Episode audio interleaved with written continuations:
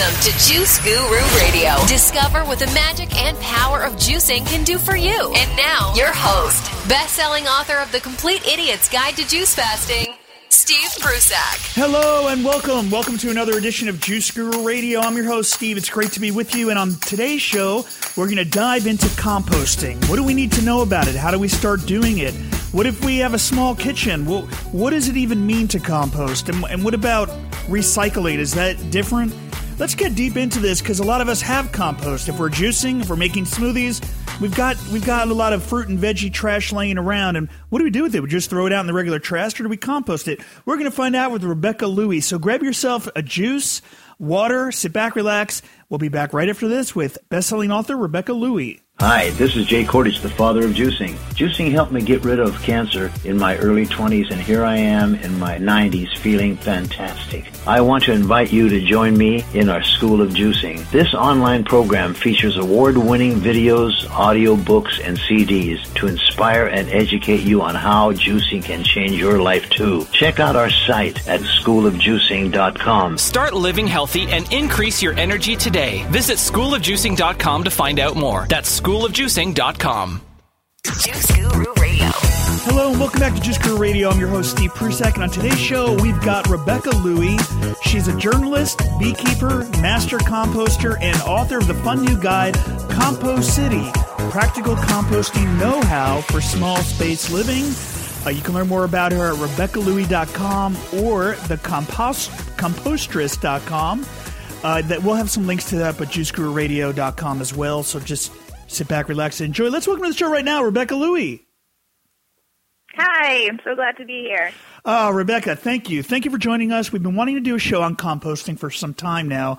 So let's let's break it down to the basics right now. And first of all, it, composting is different than recycling, right? Yes. Well, it's a form of recycling, I guess. And but not a lot of people are aware that we should be doing this or why we should be doing it. So first, can you talk about the ecological benefits to this? Sure. Um, currently, about one third of what goes to our landfills is actually compostable material, which is kind of mind blowing, right? I mean, imagine removing a third of our landfills and using those materials to make really juicy, amazing, gorgeous soil for our plants. However, instead of diverting it from the landfills and like making that, it sits there. It kind of hangs out underneath our refrigerators and our old TVs and all the other stuff that we're throwing away. And it decomposes anaerobically, leaching ammonias into the soils, into the water streams, releasing, you know, greenhouse gases into the sky. And these are things that, if we could avoid it, why not? Like, why not kind of complete the cycle that Mother Nature intended when she first created plants, when she first created, you know, scrap material that decomposes beautifully into a nutrient-rich amendment for the soil. Well, what are the personal benefits to this composting? You know, it's funny. A lot of people think like, okay, you know, all those tree huggers doing this for the earth, but actually, if you want to, you could think about compost a lot more selfishly. First of all, it's kind of fun. I mean, you know, those images of people like sweating over piles of steaming manure with their pitchforks and like misery on their faces. That's not necessarily how compost has to go down. Um, and by the way, if that kind of thing sounds fun to you, no judgment at all. It's amazing. Give me a pitchfork and I'll have like a Saturday afternoon ball. But on the everyday scale, in kind of regular households, in the suburbs, even in the city, you can do this at home. You can do it in small containers. You can do it, you know, with friends at a community garden. And actually, what you start to find is that composting can really build community. Composting can take you away from like your touch screens and your computer screens and your binging on, you know, Netflix episodes and get you out into the world, even for like five minutes, 10 minutes, however much time you want to devote to it.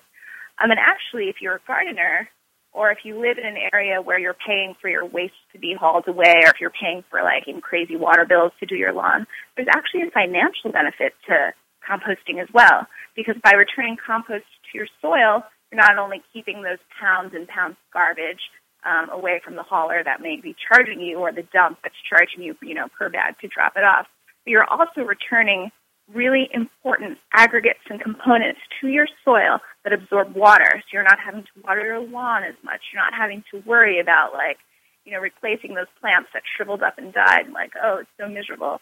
Plus, you're also making the soil that, frankly, a lot of people end up going to the garden store, paying tons of money for um, to get their garden beds up and growing. Oops. Yep, Steve Max agrees. this is clearly your passion. How did you get into composting? Were you born with a worm in your hand?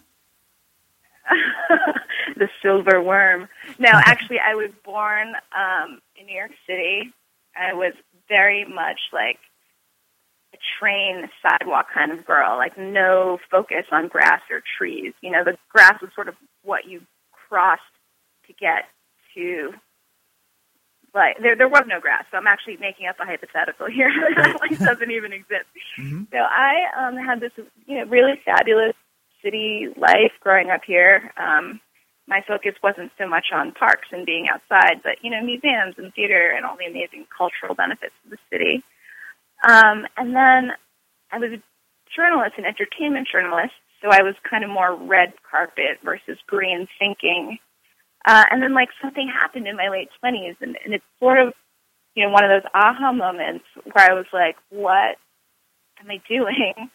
Um, I kind of didn't find as much meaning, or you know, my heart was kind of like slowly shriveling into like a little stone um, in my work, and I kind of took some time to reflect. So.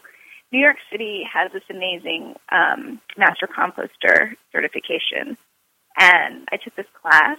It was several months long. Um, you kind of you become a certified master composter, which is like being a Jedi, you know, of, of scraps, and uh, and and basically being exposed to how simple it was, how much impact composting could have on a community and, and on myself as a person, because I was like obsessed. I was like that girl reading like worm forums the way other girls might, you know, uh, this is a terrible cliche, but like look at shoe blogs or whatever. In fact, that was terrible. I mean, you know, look at presidential candidate um, statements and such. But whatever, like I was that worm girl. And so things changed. And since then, like I started beekeeping, I started gardening. It was really kind of like my gateway drug into a, what I feel is much more holistic and happy life. Some people say compost is, is smelly and they don't want, um, especially if we're living in an apartment or a smaller home and we don't have a big yard, is the compost smelly, stinky?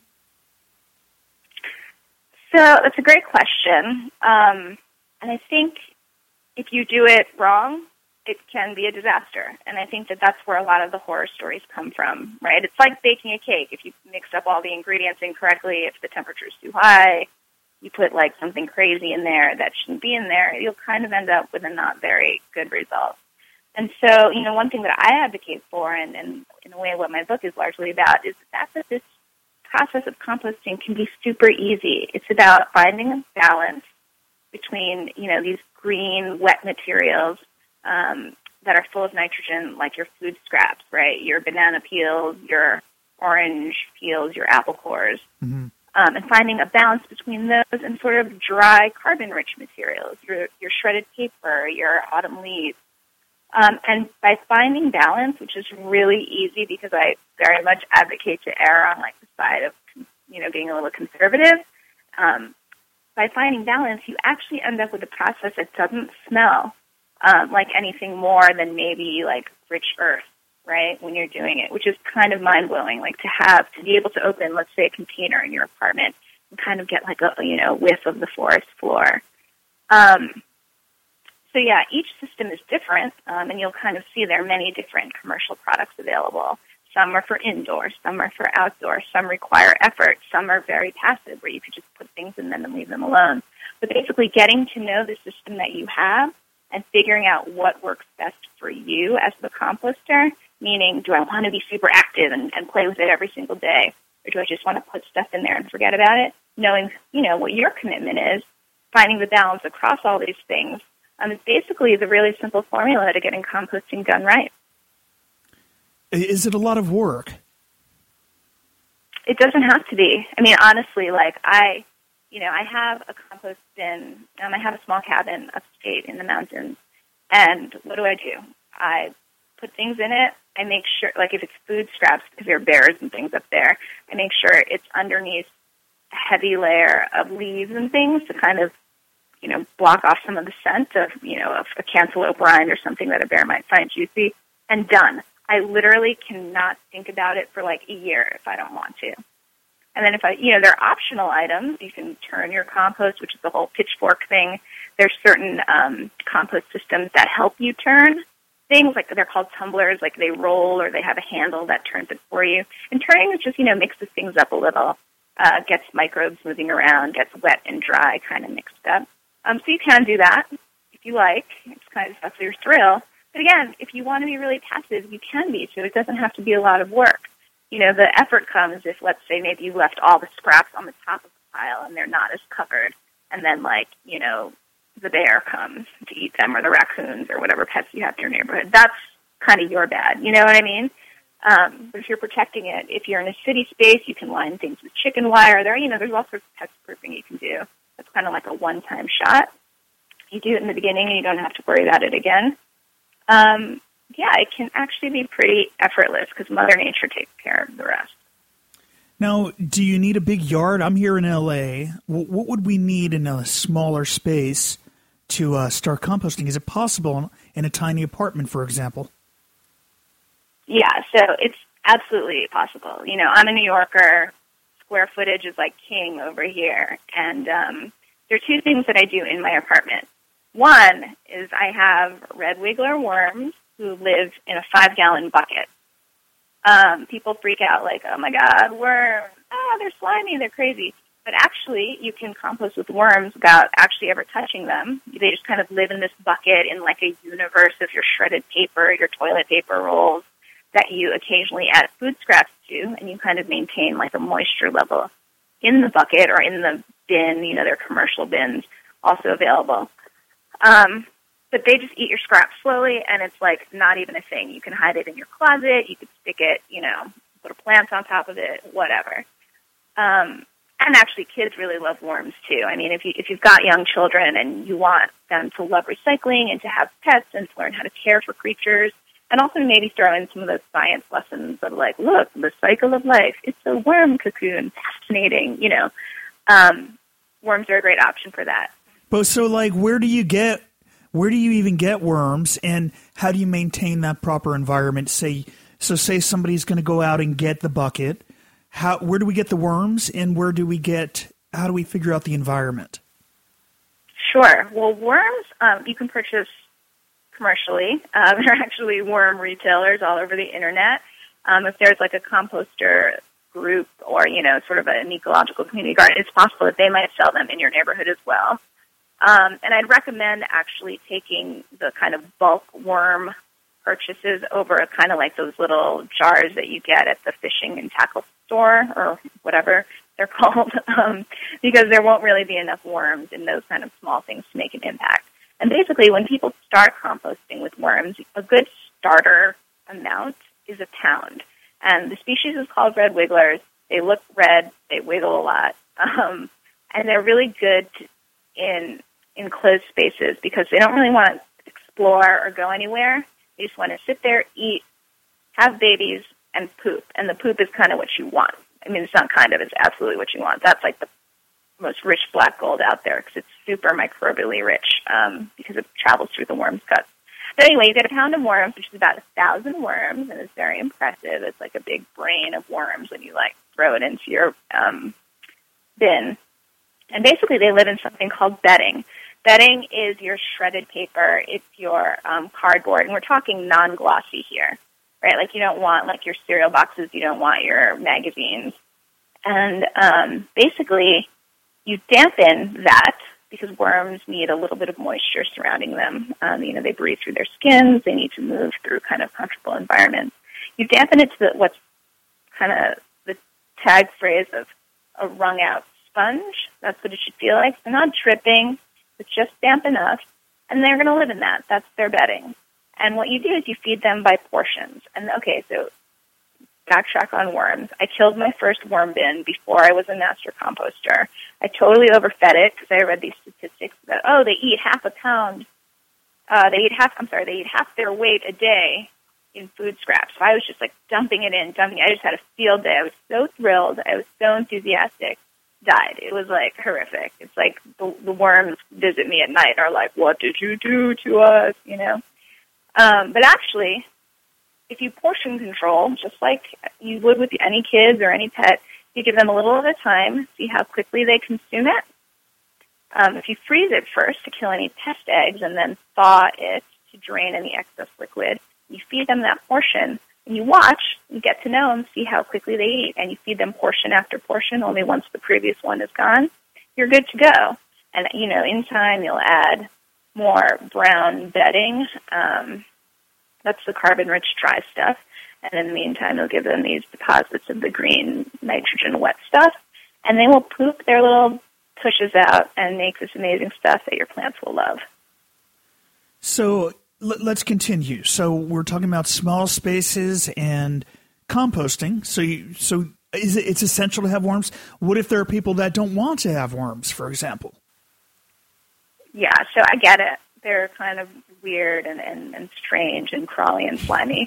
Fine. There's this amazing thing that actually I kind of I kind of think of it like I broke up with worms to start dating bokashi, um, because bokashi is a system. It's another bucket-based system where you ferment your food scraps. And actually, unlike other composting methods in bokashi, because you're fermenting food, you can do your meat, dairy, bones, cooked food, weird condiments, like strange things from the back of your fridge. Like you can put anything in a bokashi bucket. And essentially what you do is you inoculate them with um, something that's been inoculated with effective microbes. And that's kind of like an official thing. It's like this this group of three microbes, um, two types of bacteria, and um, some yeast, and they ferment the food scraps in an anaerobic environment, meaning the lid is on. There's no air entering this sucker. And once the food scraps have fermented, you know, you fill up the bucket and then you wait for it to ferment, which can take a couple of weeks. Then you just bury it. You bury the contents in the soil. You dig a trench, you dump it out, cover it up, and like you're done. And that, like in itself, over time, will turn into like gorgeous, rich soil. And you know, people say, "Well, gee, I don't have anywhere to bury it. I'm already struggling with this one bucket in my apartment." This is where like the imagination comes in. This is where the community comes in. Hey, your friend has a yard. Oh, there's a community garden down the block. Gee, you know, it would be so great to build, you know, beautiful raised beds on my balcony or my rooftop. That's where you can start like rethinking what's burying right? Like, oh, I could do it in this surprise space. Um, and then, you know, the opportunities to garden are kind of, you know, there, there's no limit. Like, I vary my bokashi in my window boxes. I have a bunch. Um, I grow herbs and carrots and things on my windowsill or outside my windowsill. And um, every few months, when I'm rotating out crap, uh, when I'm rotating out crops, and the soil's kind of depleted and low, and you're like, gee, where did like three inches of my soil go? I actually just dig a trench in my window boxes, and I put my bokashi scraps there. What's the spelling on that, bokashi? Yeah, it's B O K A S H I. Bokashi. Um, and it's a Japanese word for fermented organic matter. Now, does that develop a smell since it's fermenting? Um, so that's a good question. So for nearly all of the time that you're dealing with your bokashi bucket, the lid is closed, and there are no air holes. You know, your worm your worm bin will have air holes because those guys need to breathe. But since this is anaerobic, no air, that sucker is like sealed up tight. So for the most part, you don't smell anything. However, when you open it to add like you know the latest deposit, which you could save over the course of a day, over the course of the week, however often you want to visit your bokashi bucket. You know, again, you could batch bokashi, meaning you can like save, hoard everything in your freezer until you're ready just to do it all at once so that you don't have to keep opening and closing it. That's also an option. Um, but when you open it, it will smell like a pickled version of whatever you put in it. so if you're like eating very pungent foods um, and you can imagine them pickled, that's kind of what you'll get a whiff of. So, you know, it depends. It depends. Like I have one of these going at my workspace where there's a lot of coffee and there's a lot of tea and banana peels. It's sort of like the bulk of what ends up going in our bucket at work. totally like innocuous. But like in home, where we're like making fish and then you know, ooh, a steak and some a bone here and there, you know, maybe it gets a little bit more colorful. um, but then you know, it, then you close the bucket and it's done. You can take it outside to make your deposits if it would make a roommate uncomfortable if you don't love the smell. Um, you know, you just have options. It's a small enough thing that you can kind of transport it to where it needs to be to optimize the experience for everybody. Now, for a while, I was using a composter that was electric, and I forget the name. It was a mill something, and and I had to oh, put the in, nature mill, yeah, yeah. It was sawdust, um, baking soda, I think, or baking powder, and then Mm-hmm. the compost, and it would automatically turn it. What do you think of something like that? I didn't have to use any worms or or this other the bokashi. What do you think of that kind of method? So I'm, you know, I'm totally into whatever works for you. So I actually had one of those. I loved it. I ended up giving it to a friend because they, they didn't want to, you know, experiment as much as I was experimenting with things. But you know, some people may balk at the fact that something, you know, a machine like that can have a price point of a couple of hundred dollars. So if that and up actually because they have, they have different models. Yeah, and my, and by the way, mine and mine broke. By the way, Oh, it did. which was kind of frustrating. I spent all that money and the thing stopped Oh. turning. So I was like, all right, it's not turning anymore, so I guess I can't use it. So I have it just sitting outside right now. Did they? Did you reach? it? Was there like a warranty or something on it? Because I don't actually know about their, um, like fixing op- opportunities. Yeah, I wonder. I I, sh- I probably should look into that, but Yeah, but, but no. it sounds like you've got different ideas. So I, I I'm I, I'm looking for a new method now that that's No, you're you're right. I mean, and that's very frustrating because you're depending on this machine to do its work, and if you shelled out all this money and you only have, you know, X amount of space because the NatureMill um, is, is very compact. It uses very little electricity to do its thing. It actually heats compost for you, and you know, hot compost will break down faster than sort of a room temperature or an ambient temperature compost. Um, you know, if it breaks, you're kind of out of money and you're out of the system. So um, I like them. You know, the one that I had luckily didn't break, and I also got used for a cheaper price point. But you know, if that doesn't work for you, I mean, do you have a yard where you are, or do you have access to outdoor space? uh yeah. I mean, we have it's like a cement patio, and then there's some dirt area. There's some dirt areas around here in the backyard area.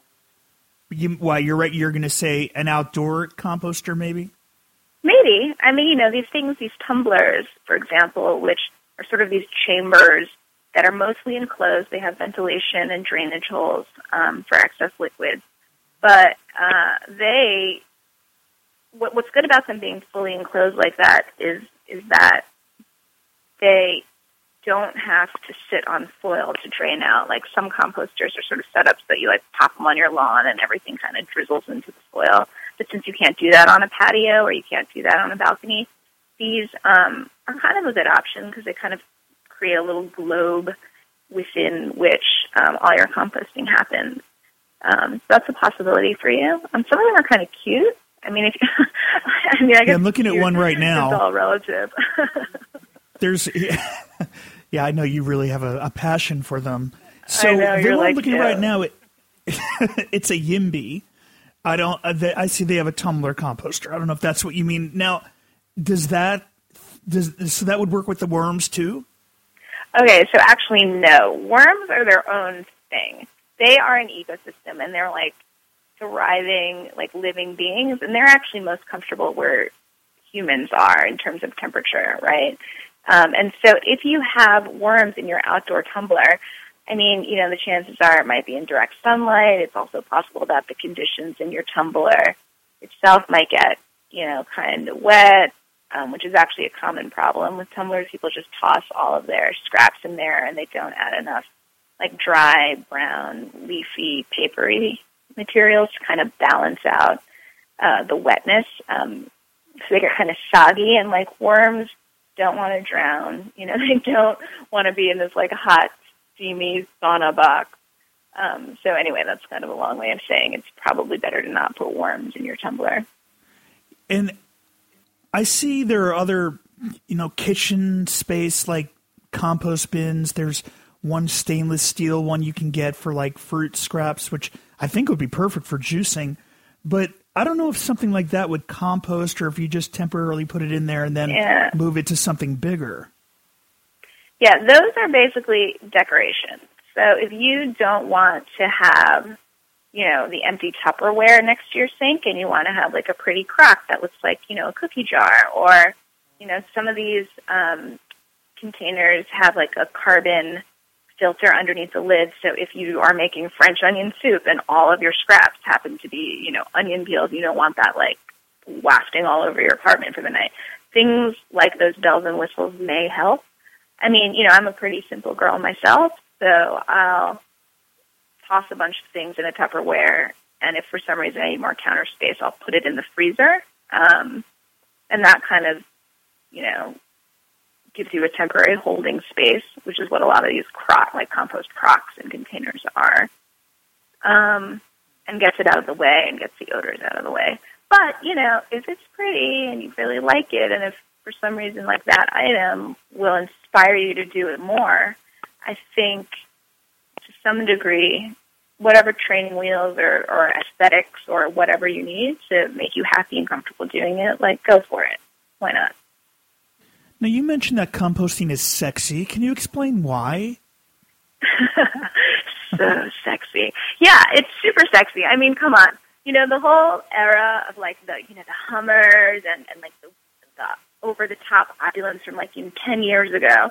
That's all over. I mean, what do we care about now? You know, McDonald's is going out of business because we want you know meat that we can trust and like farming practices that we can respect and that we feel are healthy for both the environment and, and for us as we consume things. And I think part of this whole movement, this greening movement, this like organic sheets and, you know, farm to table this and grass fed whatever, it's all part of this like growing awareness and frankly sexiness um, in our culture. I mean, you know, I think just the other day, the, actor uh, Adrian, I think his name's Adrian Grenier, or uh, from Entourage, uh, said that he would not date a girl who doesn't compost. Um, because you know why? Composting is hot. And to be wasteful, to not have mindfulness, like people are not finding like the number one sexy thing anymore. Um, so yes, it's very sexy. And you know, I mean, there are all sorts of applications, right? If you are, you know, like, look, hey babe, I made compost and then I planted this basil and now I'm making you this beautiful like uh, salad. That's pretty hot. I think. And I think most people would like that. Interesting. So, once w- one other thing about the soil, like so, this you, earlier you mentioned that we can share it with the community or maybe put it around our trees and and but you but you recommend also growing our own vegetables, right, or wheatgrass and things like that. Isn't it? Isn't wouldn't that be a great use of it? That would be amazing. And actually, wheatgrass is a perfect example because, you know, when you grow it yourself and you end up with that, like, mat of, like, you know, the cut down to the roots and the whole root system, you're like, oh my God, what am I going to do with this mat now? Toss that in the compost bin and recycle it and then have it feed the next batch of wheatgrass. I love that. Perfect. hmm I love that. So, how do we get more people to compost?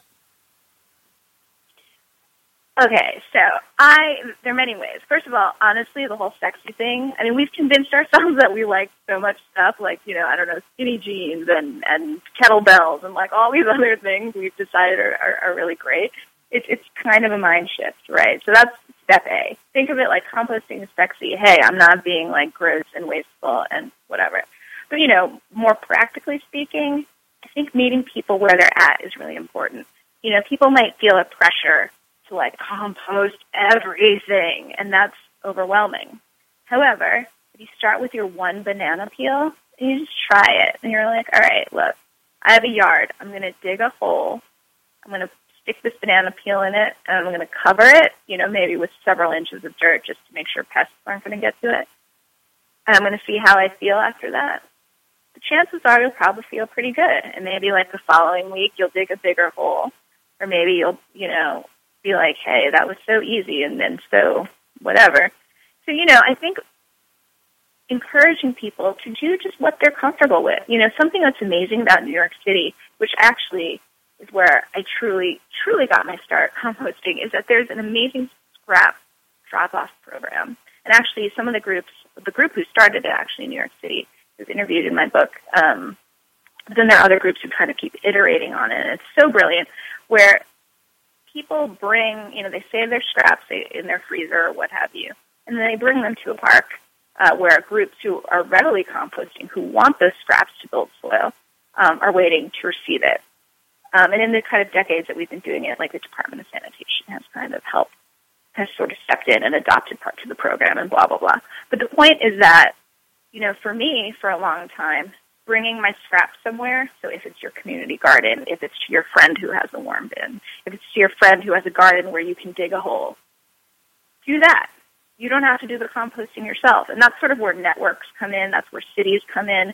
Share the burden, share the responsibility, share the effort, and, and you know, share the benefit, right? Um, so yeah, I think I think that it can be really easy and fun, and there are a lot more solutions than people realize, and you don't have to be like a sweaty manure slinger. Which you know, hey, if you took a picture of that and the muscles and the sweat, like that could be sexy. Cows are cute, you know. Who knows? Just kind of go with it. But yeah, I don't know. I think it can be lots of fun. Love it. Uh, you're inspiring me, and I'm sure you're inspiring our listeners too. So I, am like sitting here looking at, all right, I'm going to get a tumbler. When we get off this interview, I'm going to buy a tumbler. So, um, what, what about kids? I have a stepson. He's uh, nine years old. How do we get our kids composting?